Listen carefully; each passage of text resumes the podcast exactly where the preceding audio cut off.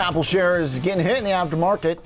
Amazon also down, Starbucks slipping a little bit. We've got some repricing of today's NASDAQ jump as futures also fade and erase most of today's gain. Tim Lesko is joining us from Granite Investment Partners. Always good to have you here, Tim. Thanks for joining us on a big day for earnings. Yeah, thanks for having me. Okay, Apple, what's your read here? I know that in your notes you said that the supply chain would be an issue. Could be, but shouldn't cloud our vision about Apple's future. Right, and you know we were wondering about the supply chain. There have been notes out over the past three or four weeks about whether or not they had uh, reduced orders for phones. I don't know why they would reduce orders when there were supply chain issues, but maybe expecting fewer deliveries. And you're already out a month uh, on the new iPhone. And also important to note that the new iPhone is not really in this past quarter. Only a few days of sales of iPhone 13 exist in that quarter. So you may have had some people delaying purchases until the new phone was out. Mm. But Tim Cook said it cost them 6 billion, which really means 6 billion in lost sales. This was not a price this was not a margin problem. Right. Simply sales that will come back later. How do we know they come back later? Well, you know what certainly with an operating system like Apple's operating system or Android's operating system, you do not change very often, right? When you use their services, you tend to be within their ecosphere. And if you need a new phone, you might just wait till the new phone is available. Okay. Apple tends not to lose a lot of customers. I guess the question then to rephrase, uh, I didn't phrase that very well, is not if the customers are going to get a different uh, phone. And a very good response to the question that I asked. A separate question, Tim, then is what is the chance that the sales of the phone reflect any demand for this specific upgrade? Uh, right now, I mean, we don't know, right? I mean, uh, supply chain, yeah, it could be. Is it possible that th- we might uh, have a mixed view of demand here? Do we have any clarity on that? Well, so far, all the models are sold out. So you really are on back order, and that's really hard to tell whether that's an increase in demand or a lack of supply. Okay. So you're right. There's really no way to tell, and Apple's not giving you any. You yeah, know, nothing. No guidance. Right, and and but most of the analysts on the street who do channel checks have said that the that there is a very positive response to the iPhone 13.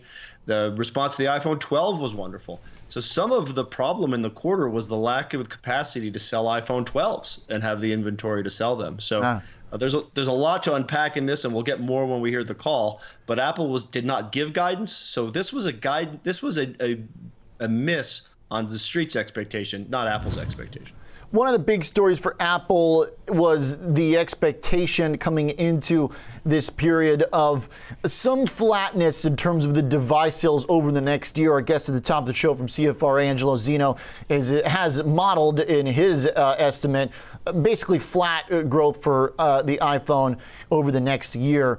But a lot of folks really like the services side, and we heard a lot about that when they launched Apple TV and TV Plus and all the other things that connect into their devices. Services growth 26%.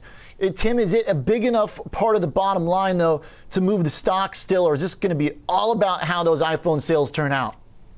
Well, I think finally we're starting to see that the rest of Apple is bigger than iPhone, right? For a long period of time, iPhone represented 70% of revenue, and now it's down to less than 50% of revenue. So the, the backdrop is pretty good mm-hmm. for these services.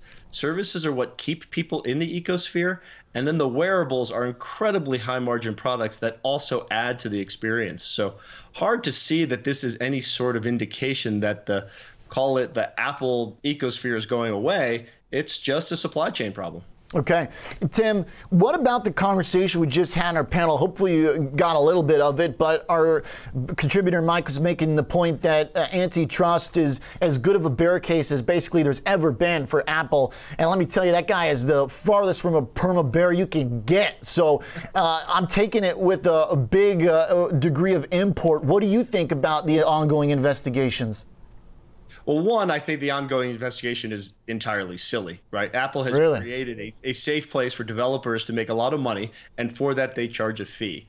So they, they do not have the largest share in cell phones or operating systems, nor do they ban companies from selling their software to other vendors. So the antitrust case about the 30% clip that Apple takes off the top on apps uh, seems like it's been solved, right? The court case that they just went through claimed that they did not have monopolistic policies or tendencies. So I'm a little less concerned about the antitrust issues than I would be about other companies that control search or control social media.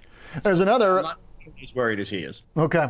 Uh, there's another uh, story that in the EU, their antitrust is looking at the chips. So they've kind of got about their payments, the near field communication payments. So they've kind of got a few different uh, pressure points here.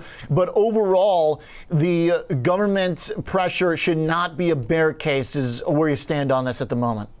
Right. Well, you think about near field payment systems. There's Google Pay, there's Samsung Pay, True, yeah. Alipay.